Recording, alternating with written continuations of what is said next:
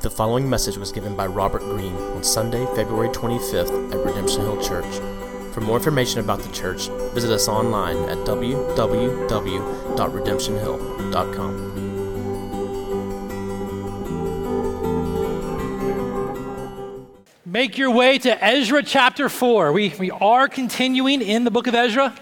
I promise this week it's not a list of names and places and genealogies. It's, it's far more interesting, but we're going to have to do some work for, for God by His grace to give us some encouragement. While you're finding your way there in Ezra 4, I'll give you a moment of levity that I experienced this week in getting ready for it. Uh, 13 or 14 years ago, I can't remember exactly which year it was, but I had the privilege of, of going to Israel, of spending a couple of weeks there, uh, traveling around to different learning sites, learning from a, a man who had spent his entire life there and was a, a Hebrew scholar. And we went to all these different places, and it was a fantastic time. I, I was in that place at that time when I was at the Sea of Galilee, and I called home to check on Erin, and she told me that she was pregnant with Jude, our firstborn. So got this picture in our house of the phone booth I was on when she told me. It was a great trip. It was a lot of fun. The flood came. I shouldn't know the year it was because you got flooded out and your car floated away while I was gone, but that was a great moment. But you know, when you travel, you, you go around and you try to think, well, I've got to bring things back for people. Like looking for the right thing to bring back to each person and what they would enjoy. I found in Tel Aviv this historical society, so to speak, I guess you could call it that. Um, and they had produced this, this kit for you to build a two scale wooden replica of the Second Temple. And I thought my in laws, whose boys at the time are very young and still at home, they would have so much fun building that. So I bought it, got it in my bag, got it home, and fast forward 13 or 14 years, this banker's box comes into our house, and we open up the banker's box, and lo and behold, it's the kit to build the second temple. It had never been built. And so we put it away in the attic, and I kid you not, you would think we planned this stuff. I promise, I really didn't plan it. About three weeks ago, my wife pulls that thing down thinking, this will be fun for the kids to do. You know, there were a couple holidays, Mondays off in school the last couple of weeks. This will be fun. None of us thinking that in three weeks we're going to be in Ezra chapter 4 where they're trying to rebuild the second temple. And so there's this picture of our second temple that has been in disarray on our table for three weeks now. Made out of wood, which the dog likes to chew kids picking up fun pieces and carrying them around, little windows that have to be cut out of the wood right there and then used in other places in the temple getting lost. Every time we eat, we got to move the temple. Every time we're done eating, we got to move the temple. Do we have the pieces? And the question surrounding this whole thing was are we ever really ever going to get this done? I mean, are we really ever going to get it built? And are we going to have all the pieces we need to actually do it? I kid you not, I can't plan it that well. This week in Ezra chapter 4, that's the same question God's people have to be asking of themselves. Are we ever going to get this thing done? Are we ever going to be able to rebuild this temple? And the reasons they ask the question are very different than the reasons I ask the question. It's not whether or not the dog ate a piece or a piece fell down the air vent. There are very real reasons why God's people in Ezra 4 are going to ask the question of themselves and of God can we actually ever get this done? And as we prepare to spend our time this morning in Ezra chapter 4, I want to be honest and straightforward from the get go. Ezra chapter 4 is a very Lenten chapter of the Bible.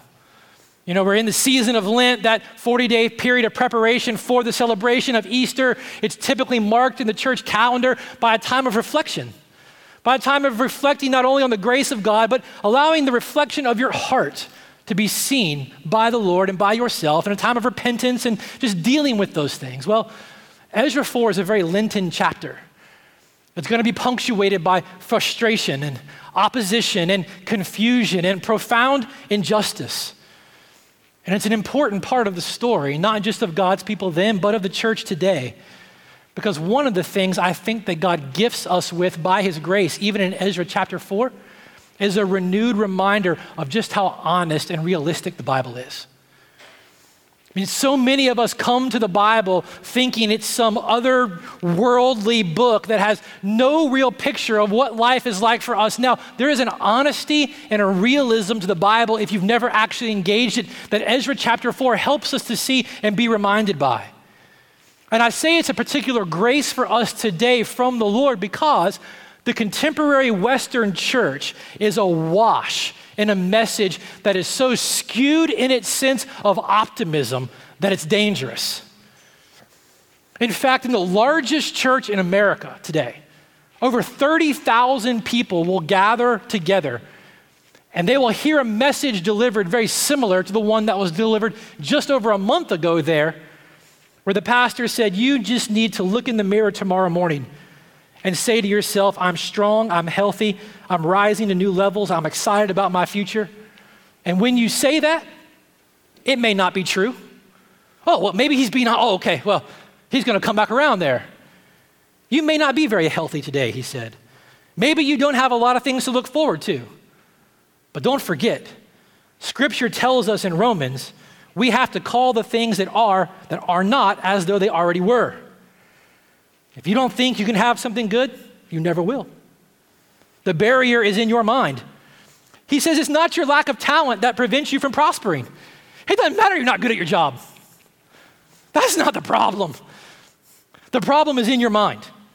Your own wrong thinking can keep you from having God's best. The world's a whole lot better than you think it is. Has very little to do with things that Jesus would say. In John chapter 16, when Jesus would look at his disciples, and he would say, The day is going to come when they're going to put you out of the synagogue. Indeed, the hour is coming when whoever kills you will think he is offering a service to God. They put you out of the synagogue. Oh, that's all in your brain. You just got to tell yourself you belong there. Then they won't kill you.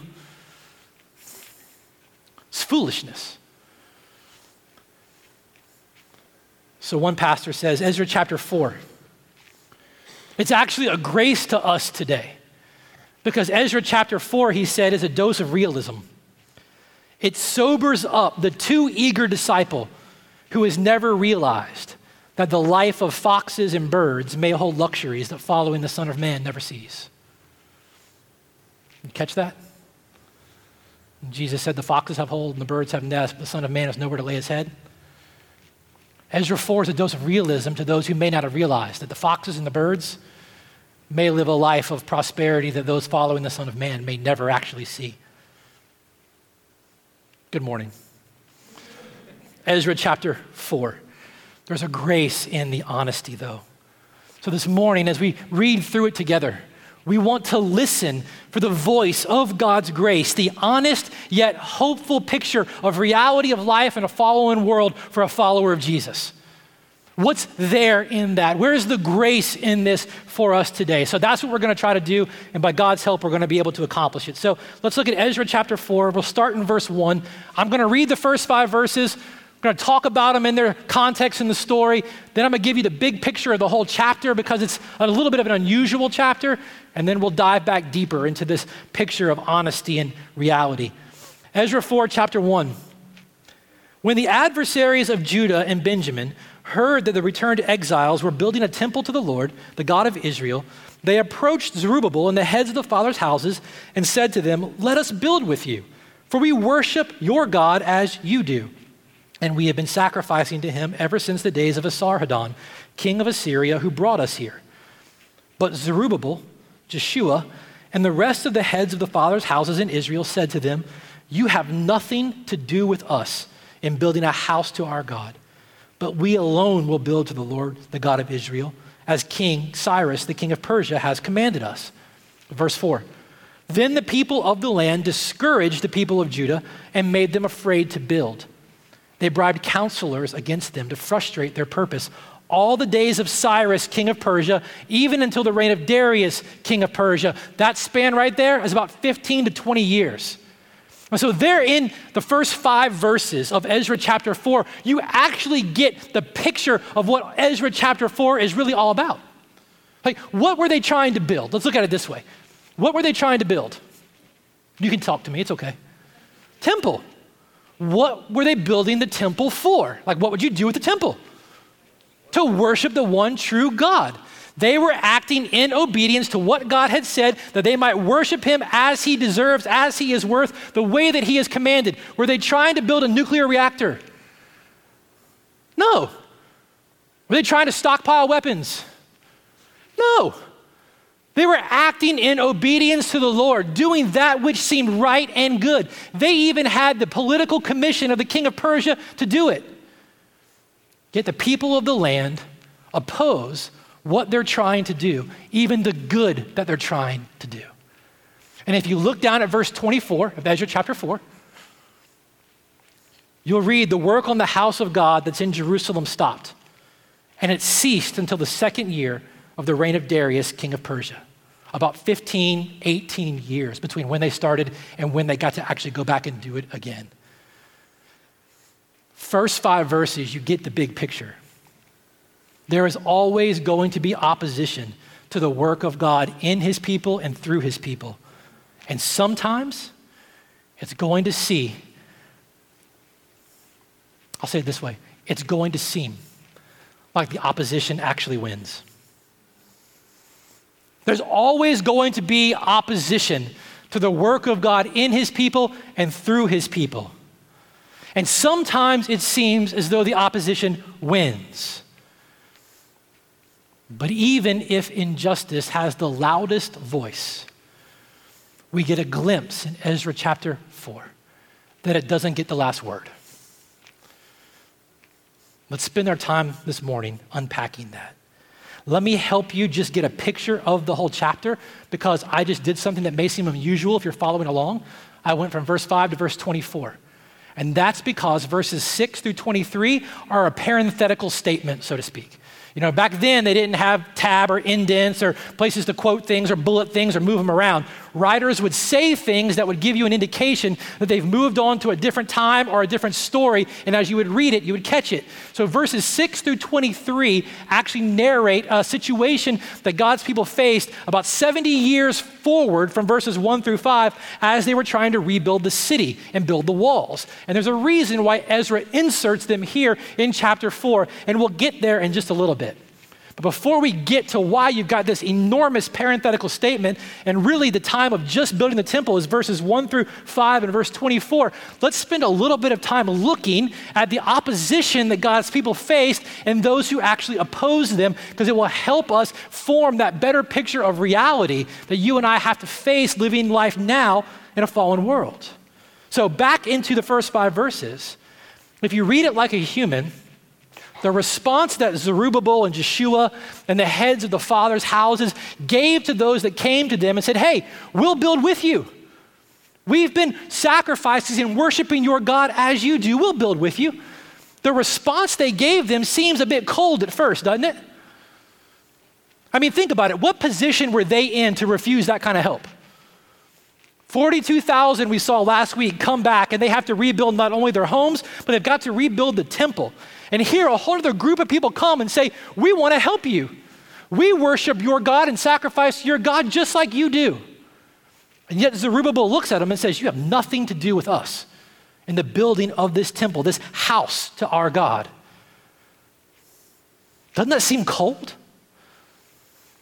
Was a little bit we have to understand about these people that he's speaking to that will help us understand a bit of the kind of opposition that they face then that will help us gain a new perspective on how you and I deal with the kind of opposition that we deal with even in our lives today.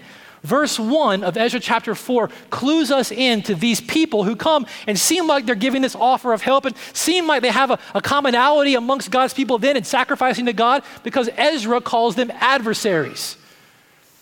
What makes them adversaries? Well, the key there is in the description of the people. When it says, We've been sacrificing to him ever since the days of Esarhaddon, king of Assyria, who brought us here. So, when people would read that story 100 years later and God's people would hear it, immediately in their mind, that little description clues them into a timeline in the history of God's people. So, when the northern kingdom of Israel was conquered by the Assyrians. Esarhaddon was the king of the Assyrian Empire at the time. And when the Assyrians would conquer a land, what they would do is they would take people from other lands that they had conquered and they would repopulate that new land with exiles from other lands that they had conquered. So this week, go to your Bible, go to 2 Kings chapter 17. Spend some time in verses 24 through 33. It narrates the story of who these people are. I'll give you kind of the, the, the, the short version so you can understand what's happening here. When the Assyrians repopulate the northern kingdom of Israel, in the city of Samaria, that was the capital, they brought in Babylonians and Hamathians and all these people from all these different cities. And it says in 2 Kings chapter 17 verse 25, at the beginning of their dwelling there, they did not fear the Lord. Therefore the Lord sent lions among them which killed some of them. Now you're going to go read it this week, aren't you? God sent lions amongst them and the people who were repopulating the northern kingdom. And so the king of Assyria, Esarhaddon, he looks at the, the, land that he had just taken and he sees these lions coming to devour people. And they reason, well, whatever the God of that region is must be angry. So I just took a bunch of priests from that place. So he says, why don't we send a priest back there and teach all these people that we brought into that area about the God of that land and about their law, and maybe he'll stop sending lions to kill people. So they sent a priest of Israel back into the land to teach people about the Lord. But 2 Kings 17, verse 29 says, Every nation still made gods of its own and put them in the shrines of the high places the Samaritans had made, every nation in which the cities that they lived. And in 2 Kings 17, 33 says, Though they feared the Lord, they also served their own gods after the manner of the nations among whom they had been carried away from. So the people that populated Samaria, which was the northern kingdom, were made up of people from regions that the Assyrians had conquered, and they had learned about the law of God from a priest that was sent back there. But even though they learned the law of God and sacrificed to Yahweh as they learned, they still worshiped all the gods from where they came from. This is a picture of what theologians or philosophers would call syncretism. What one of our pastors here, what Shelby would call a truth smoothie. Just take what's true from this place and this place and this place and this place and these people, put it all together, blend it all up, and whatever comes out, there you go. Just stay happy. That is the makeup of the people who came to Zerubbabel and Jeshua and said, We want to help you build the temple. We sacrifice to your God just like you, but not quite. Not quite just like us. And it's not the point of the whole chapter, but I don't want you to miss it in the whole narrative process of the story. If you step away from the story for a second and think about our own lives now, this moment in the life of God's people, when, when the, the people of the land come to them and offer to help, and they're going to try to help them rebuild the temple, and wisdom and discernment comes upon Zerubbabel and Jeshua and the heads of the families, and they refuse the help. It's a very small but a very honest picture of why, even today in our own time, the ecumenical impulse amongst religious people is not as simple as some want to make it seem. Don't we all think the same thing, believe the same thing, want the same thing? Why can't we do all these things together? I don't think we sacrifice to the same God for the same reasons. It's why theology matters. It's why the truth behind what we believe matters. Were they building roads? No. Were they digging wells? No. They were rebuilding the temple, the house of the Lord. Think about it. If they had received the help from the people of the land as they had offered, they get their resources, they get their manpower, they all come together and they rebuild this temple. Who gets to say who gets to be the priests? We know from 2 Kings chapter 17 that they picked people from any type of land or people they had come from to be priests. Who gets to be priest? Who gets to say what gets sacrificed in that temple and to who it gets sacrificed? Didn't we help out just as much as your people did? Sometimes we're on the same team. Sometimes we're not. And it takes wisdom and discernment to be able to figure that out. Zerubbabel and Jeshua, when you understand the story, possessed a wisdom and a discernment that had come from God so that when these people came, they could say, You have no part in this with us. You might call him by the same name, but we don't worship him the same way. We're going to build the house that he's commanded us to build, the house that even the king has given us the command to go and build. And here's the thing again, try to make it a little bit personal. I know these stories can seem so far away. Try to make it a little bit personal. Isn't it in the moments when we have an idea of the good we think we should be about Isn't it in the moments when we have an idea of the way we want to do good for others and the strategy by which we should go about it? Isn't it in the moments when that idea and that strategy of ours isn't received by someone else? Isn't it in those moments that we get a real picture of the motive in our heart for why we wanted to do something? I mean, isn't it in the times when our ideas aren't received? Or when someone else takes our idea and accomplishes some end for it and we have a response to it, isn't it in those moments when the motive of our heart for why we wanted to do something, to be a part of something, to see something even good done revealed to us? That's what you see here. See, these people came and said, We will build with you. They didn't ask. The language is actually very strong. They said, We're going to be a part of this. We worship God like you do. And they said, No, no, you don't. And in verses four and five, those same people now begin to discourage the people of Judah, making them afraid to build.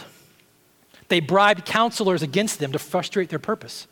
All the days of Cyrus, king of Persia, even until the reign of Darius, king of Persia. See, what they wanted was say, they wanted influence, they wanted control. If we get to be a part of building this temple, then we get to be a part of saying how it's going to be used. What they wanted was control in the situation. And when their plans and their offers weren't received, the real impulse of their heart begins to be seen. They went from offering help and not becoming cheerful advocates for what God was doing to becoming adversaries to what God was doing in and through his people. And look, again, it's a very Lenten chapter. It's a moment of even honest reflection for us. Because isn't the same thing true of us? When even the good we want to do and the way we want to do it isn't received by someone else? That often the real motive for why we wanted to do it is seen. When the frustration and the discouragement and the envy begins to arise, isn't that a gracious light that God has shined on our heart for us to see that maybe what we really wanted was the advancement about something of us more than the good we wanted to do? There's a grace in this. God's people are they're trying to go about obediently worshiping the Lord the way that he has commanded, doing the good that he's called them to do and they're opposed for it. They're opposed for it at first from people loosely connected to them, people familiar with the worship of Yahweh and the worship of the one true God, but the opposition is going to expand. It's going to come from different angles. This is where verses 6 through 23 begin to come into play. Verses 6 through 23, this parenthetical statement is actually a collection of letters. It's two letters that were written by the people of the land to the kings of Persia at the time, asking the kings to step in and stop God's people, not from building the temple, but from rebuilding the city and the walls around it. So the middle of chapter 4 is a flash forward about 70 or 80 years.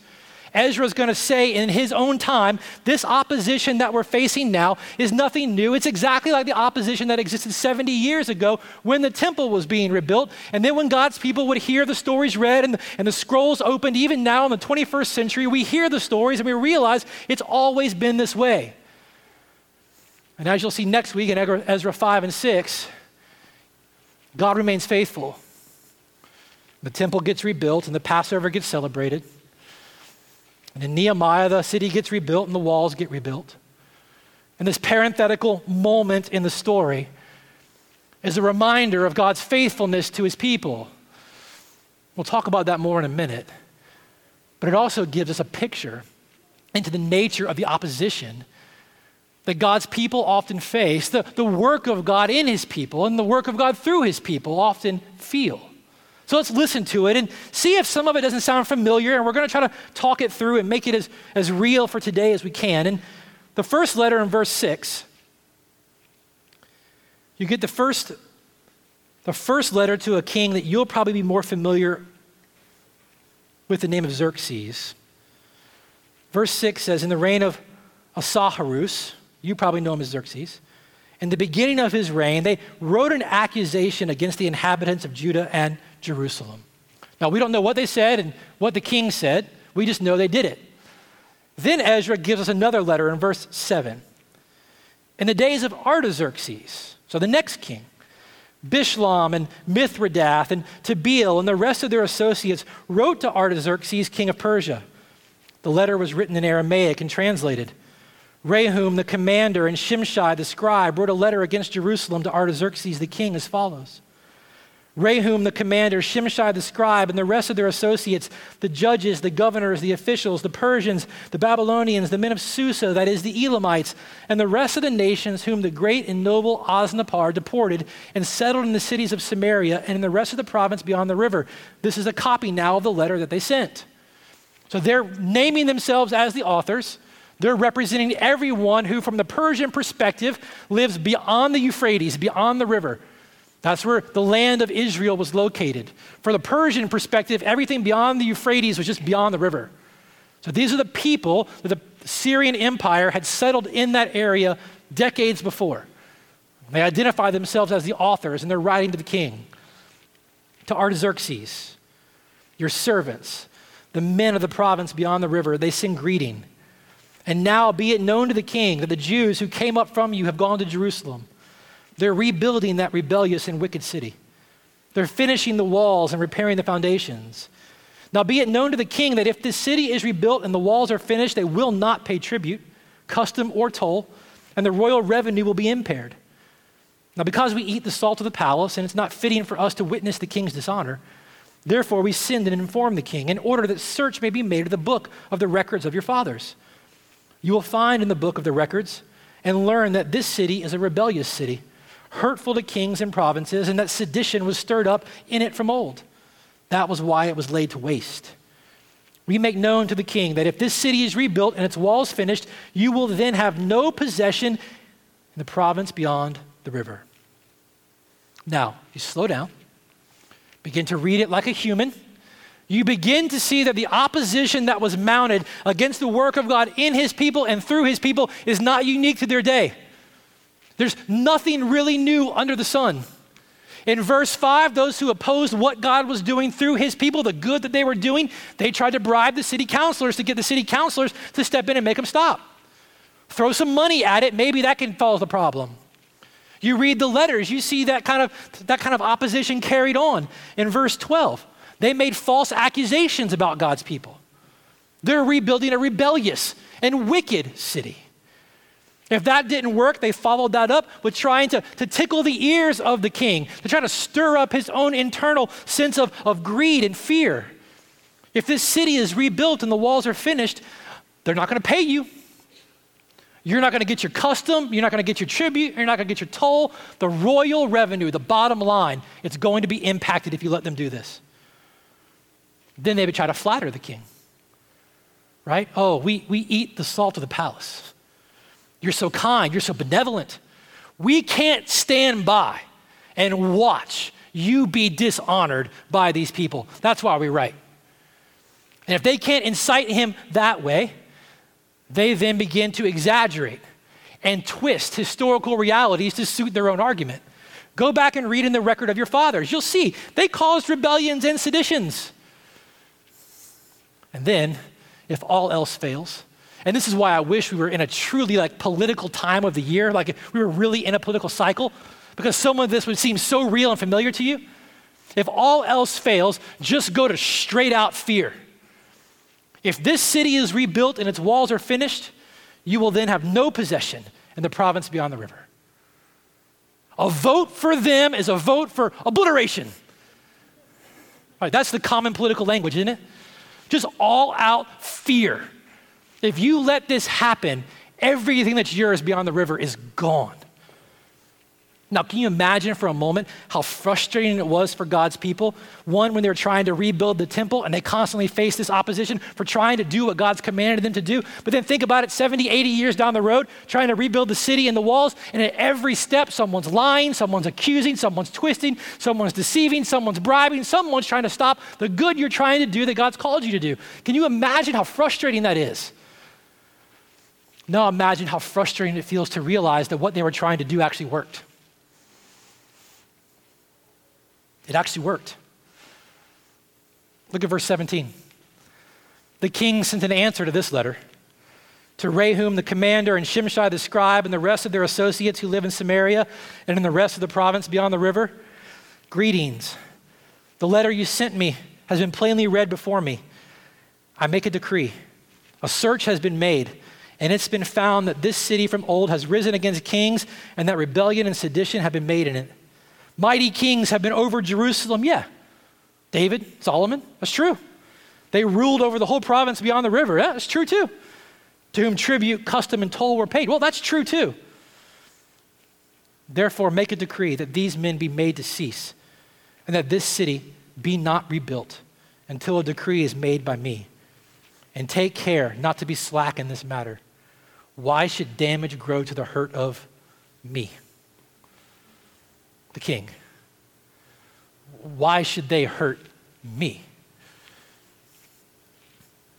Sometimes dishonesty, sometimes manipulation, sometimes false accusation sometimes what we see played out in Ezra chapter 4 happens and it pays off. Sometimes there's injustice and you simply can't do anything about it. Contrary to contemporary Western American preaching, Christians do not have a get out of injustice card that you can keep in your pocket and play whenever you want. It doesn't work that way. Sometimes the opposition, the accusation, the manipulation, the lying, the opposition to what God is doing in his people and through his people, sometimes it seems to pay off. And there's nothing that you can do about it. Jesus said, If the world hates you, you need to know it hated me before it hated you. Jesus said, If you were of the world, the world would love you as its own. But because you're not of the world, because I chose you out of the world, therefore remember, the world hates you. Remember what I said to you a servant is not greater than his master. If they persecuted me, they'll persecute you. Paul would write to the churches, Luke would record it in the book of Acts. It's through many trials, tribulations, big word, injustices, opposition that you'll enter the kingdom of God. Ezra chapter 4, it's a, it's a chapter of realism for God's people, especially in the 21st century. And if we listen, we can hear the voice of God's grace speaking to us even in these verses because there is something that God does even with places like Ezra chapter 4 in his grace for our maturity and for our joy. He does something with these verses and one of the most profound things that God will do even with Ezra chapter 4 is he will begin to do the work of reshaping our expectations. Without listening to his voice, in His Word. The voices of the world around us want to shape our expectations about life in this world that do not line up with God's Word. God, in His grace, even Ezra chapter 4, God does the work by His Spirit of reshaping our expectations. The world is still broken. Paul told the church in Rome, Romans chapter 8, even creation itself is groaning under the weight of sin.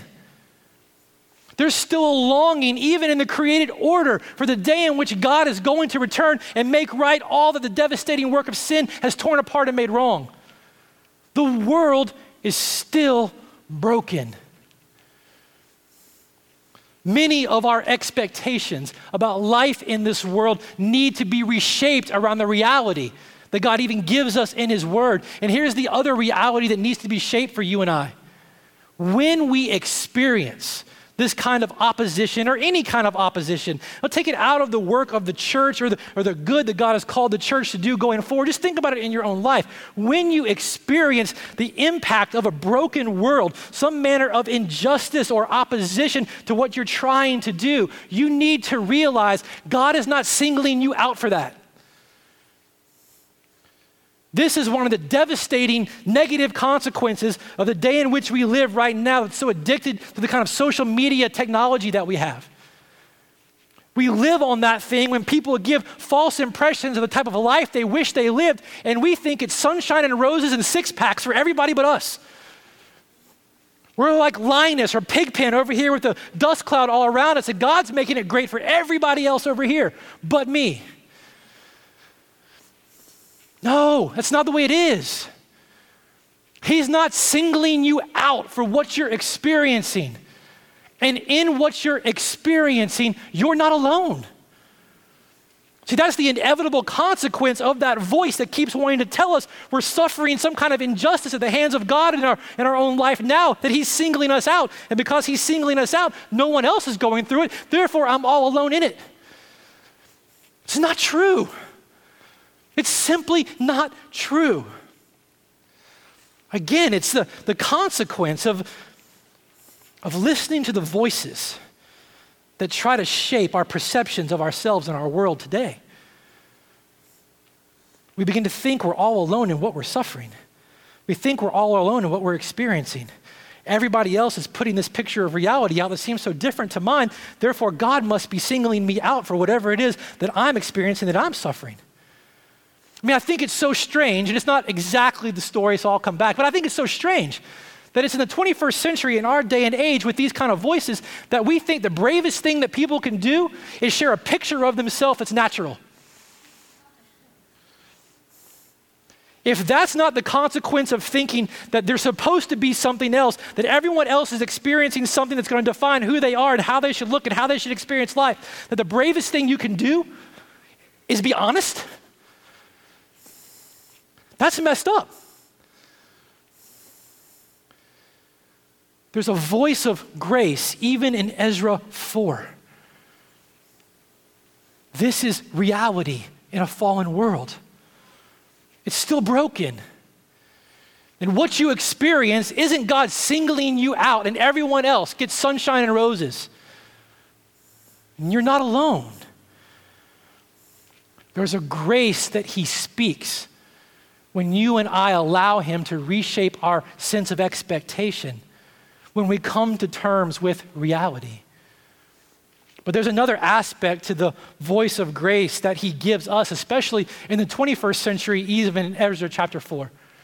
Because some people can read Ezra chapter 4, and this is the church has done this for a long time, and you can find books on Ezra about this, and we begin to think that therefore it's the state, it's the government, it's the pagan people, it's the people of the lands. Everybody's hiding around a bush trying to oppose the church. They're all out to get you. Everybody's opposing you. Everybody's trying to cause some kind of injustice to you. Everybody's out for your ill and your harm. Well, if you want to look at the world that way, guess what? It's going to look like everybody's out to get you. You can find that boogeyman behind every bush you want. And that's how sometimes people take Ezra chapter 4, but that's not what the story's saying. But it would be as equally damaging and dangerous for God's people to live on the other side which is where a lot of the contemporary church lives, in believing that there really is no true opposition to what God is doing in his people and through his people. Living as though you just have to look in a mirror and tell yourself, I'm going to be better. I'm going to get that. See, God is very clear in his word that it's a very dangerous thing to live believing that there is no true opposition to what he's doing. He's very clear that skulking around at all times is one who's bent on deceiving and dividing God's people, on frustrating the advancement of what God is doing in his people and through his people. God is very clear in his word. He even describes the enemy himself as a deceiver. That in an effort to divide and in an effort to destroy, he attempts to convince God's people of things that aren't true. He speaks lies about God, he speaks lies about his people. He takes things that are good and twists them and turns them for our destruction. The Bible describes the devil himself as a deceiver and as an accuser. He will attempt to accuse God's people in such a way that their confidence in the faithfulness of God begins diminished. He will tell you that that thing that's true about you, that you've kept to yourself for so long and been so afraid to share, been so afraid to confess, been so afraid to deal with, that that thing that's true about you, that you try to hide and keep in the dark, that's the thing that's too far gone for God. You're beyond the end of His grace.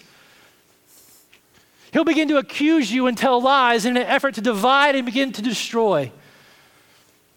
This is why I love what One British pastor, Derek Thomas, said, he said, the devil himself lives in a grand delusion that he's not defeated, and he wants you to believe the same. You see, behind every manipulation, every lie, the accusation, behind even in the injustice, we see in Ezra chapter 4, you hear the whispers of the evil one. It's not the government that's the enemy. It's not the people of the land that are the enemy. In fact, Paul told the elders of the Ephesian church before he left them what's going to divide and what's going to destroy, it stands the greatest reality of coming from within.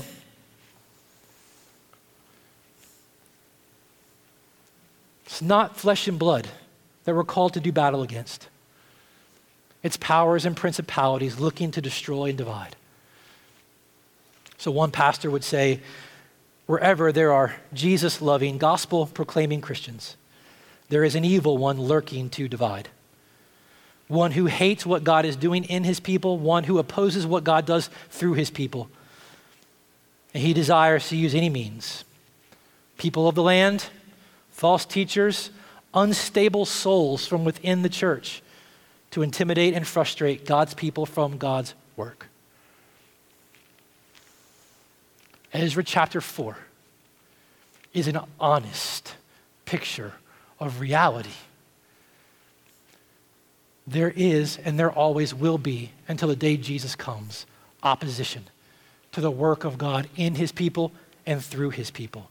And I'll be really honest with you because it's 11, and I'm just going to. As a teacher, it's very difficult to figure out where you stop when you present something like this. You see, Ezra technically is one book with Nehemiah, right? It's one story. Well, in history, they've taken them apart, even though they work in the same story. So then, as we go through Ezra, you got to figure out how you're going to break it up when you go teach it. And the reality of it is, Ezra chapter 4 is part of a narrative arc that's connected with 5 and 6.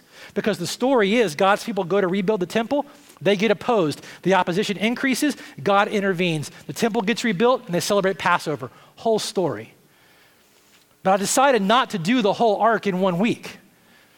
And I decided not to do it in one week and to deal with just Ezra 4, because I think, particularly in our day and age, we need to wrestle with the realities of Ezra chapter 4 before we move on from them too quickly. It's way too easy for us if we did the whole story at one week to go, well, here's opposition, here's intervention, and here's celebration. We love it over here. Bypassing the picture of reality that exists in a place like Ezra chapter 4. Sometimes people make false accusations and flatter the king, and they get away with it. Sometimes there is going to be opposition and injustice that you face, opposing the, even the good that you try to do. I love how Kevin DeYoung said it. He said, Happily ever after is not always on our timeline. The good guys don't always win, but they never ultimately lose. See, that's where the voice of grace comes in this parenthetical part of Ezra chapter 4. Because as God's people would read Ezra chapter 4 throughout the years, they would recognize that opposition to what God was doing in and through his people, it's not new. And as they would read four, they'd get to five and six and realize the temple got built, celebration and worship restored. As they'd read Nehemiah and hear opposition came in the building of the city and the building of the walls, they'd hear the story. God intervened. They rebuilt the city, they rebuilt the walls. God remains faithful to his word, to his promises, and to his people. He always does and he always will right the wrongs. He will always deal with the injustice. We just don't know when or how he's going to do it. For Shadrach, Meshach, and Abednego, it was almost instantaneous. For Daniel, it took almost a whole night. For Joseph, it took decades. And for the saints in Hebrew 11, they died without receiving the promise. It took their entire lifetime to understand how God was going to right the injustice that they suffered. But He's promised to act. He's shown himself faithful to act. He always will act, but it will be in his time, for His purpose and His glory, and we know that that results in nothing but our joy. As we spend time in Ezra chapter 4, God would want His people to be reminded not only of his faithfulness, but the endurance and the perseverance that a confidence in him produces. This is how God would call his people to live in spite of the injustice and the opposition that we face. Paul would look at the churches and say, Churches, you need to endure this kind of opposition and injustice and suffering like a good soldier. And it's not an endurance that comes because you have more grit or more tenacity than someone else. It's not because you're smarter than someone else. It's not because you can hold on to the bar longer. It's because you're confident of the grip of the faithful God that He has on you. It's a confidence born out of an increasing faith in the faithfulness of God. His faithfulness produces the kind of endurance and perseverance that's required to live in the face of such opposition and injustice. It's not a cold, white knuckled endurance and perseverance. It's a grace driven perseverance that allows us, like the widow in Luke 18, to continually cry out to God to step in and make right what others have caused wrong, to make right what sin has made wrong. Friends, the good guys, they don't always win, but they never ultimately lose. And you and I, you and I know the end of the story. You realize it makes all the difference in the world to know how the story ends. If you're a Patriots fan in here, you know exactly what I mean. 24 to 3. Can Tommy pull it out? Sweating buckets during the whole Super Bowl. It makes all the difference in the world when you watch it two days later on DVR, doesn't it? You know how it ends. You and I know how the story ends. And we know that our perseverance and our endurance comes not from our ability to make it happen, but from the faithfulness of God who's always been faithful to his word and to his promise, who acts not according to our timeline, but according to his glory and his purpose for our joy. See, we get to be reminded of this every single week as we gather together, not only in hearing from God's word but in responding to God's word together as we receive communion. See, no one suffered more false accusation. No one suffered more opposition. No one suffered more injustice on this earth than our Lord Jesus Christ. After he willingly laid his body on the cross to die, a death he did not deserve to die, but died as a substitute sacrifice in our place for our sins after he laid his body on the cross and exhausted the just wrath of God in our place for our sin, his body was laid in a tomb. Have some empathy next time you read the Gospels and you read about the disciples' response after Jesus was crucified. If there was ever an Ezra 4 moment in the history of God's people, it had to be those three days. Could it get any worse? Hope is way out here. It doesn't seem like anything good is going to come. But God's faithful to his word, to his promises, and to his people. He always acts. And he does it in his time, for his purpose, and his glory, and our joy. This week, as you go through Ezra chapter 4 with your friends, with your family, with your community, you may realize that right now life seems very much like an Ezra 4 moment for you. In chapters 5 and chapter 6, they seem so far away, so far gone.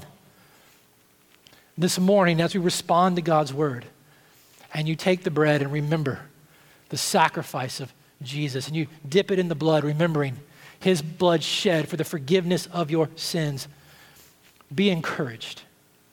Be encouraged even when life looks like Ezra 4.